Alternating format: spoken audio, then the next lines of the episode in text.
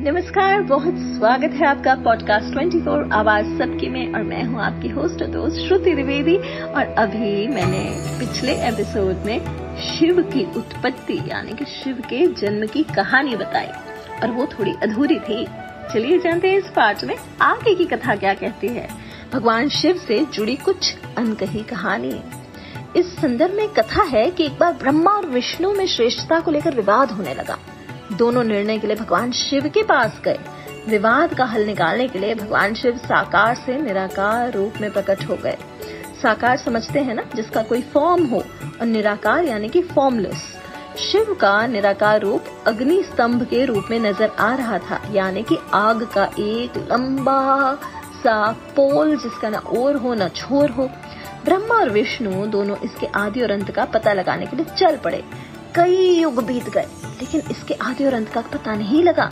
जिस स्थान पर यह घटना हुई, वह अरुणाचल के नाम से जाना जाता है। ब्रह्मा और विष्णु को अपनी भूल का एहसास हुआ। भगवान शिव साकार रूप में प्रकट हुए और कहा कि आप दोनों ही बराबर हैं। इसके बाद शिव ने कहा कि पृथ्वी पर अपने ब्रह्म रूप का बोध कराने के लिए मैं लिंग रूप में प्रकट हुआ। इसीलिए पृथ्वी पर इसी रूप में मेरे परम ब्रह्म परम ब्रह्म रूप की पूजा होगी। इसकी पूजा से मनुष्य को भोग और मोक्ष की प्राप्ति होगी। और मैंने आपको बताया ही था कौन से द्वादश ज्योतिर्लिंग हैं तो वो वाला एपिसोड भी सुनेगा। अब चलिए जानते हैं सबसे पहले रुद्र हुए। उन्हीं रुद्र का एक अवतार महेश का है। उन्हीं महेश को महादेव और शंकर कहते हैं। वे शिव अर्थात ब्रह्म के समान होने के कारण शिव कहलाए। हालाँकि शिव उनका नाम नहीं है। रुद्रावतार में से एक भैरव है। शिव से भी बढ़कर सदा शिव की महिमा का वर्णन पुराणों में मिलता है। सदा शिव को ब्रह्मा, विष्णु और महेश आदि का पिता माना गया है। सदाशिव की भक्ति को प्रधान प्रकृति कहा गया है, जो बाद में अम्बा नाम से प्रसिद्ध हुई। वह शक्ति अंबिका पार्वती सती नहीं कही गई है।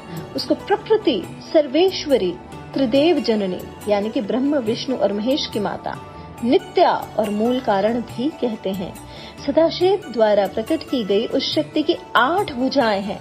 पराशक्ति जगत जननी, वह देवी नाना प्रकार की गतियों से संपन्न है और अनेक प्रकार के अस्त्र शक्ति धारण करते हैं, वैदिक काल के रुद्र और उनके अन्य स्वरूप तथा जीवन दर्शन का पुराणों में विस्तार मिलेगा। वेद जिन्हें रुद्र कहते हैं, पुराण उन्हें शंकर और महेश कहते हैं।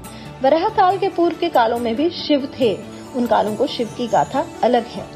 देवों के देव महादेव जो हैं, देवताओं की दैत्य से प्रतिस्पर्धा चल रही थी। यानी कि कंपटीशन चल रहा था देवताओं में और दैत्यों में, यानी कि राक्षसों में। ऐसे में जब देवताओं पर बड़ा संकट आता तो वे सभी देवाधिदेव महादेव के पास जाते थे। दैत्यों राक्षसों सहित देवताओं ने भी शिव की कई को कई बार चुनौती दी, लेकिन वे सभी परास्त होकर शिव के समक्ष झुक गए। इसलिए शिव है, देवों के देव, महादेव।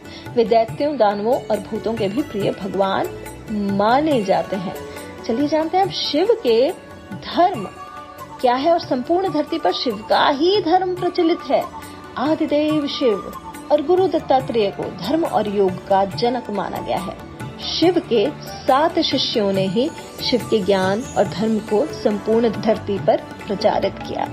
इसके लिए सुनिएगा अगला एपिसोड शिव से जुड़ी हुई खास महिमा खास कहानी।